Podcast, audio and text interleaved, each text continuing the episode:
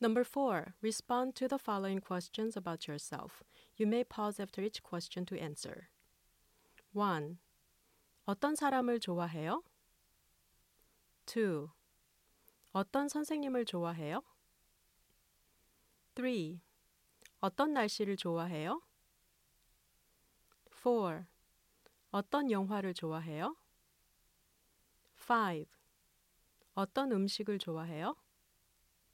6. 어떤 기숙사를 좋아해요?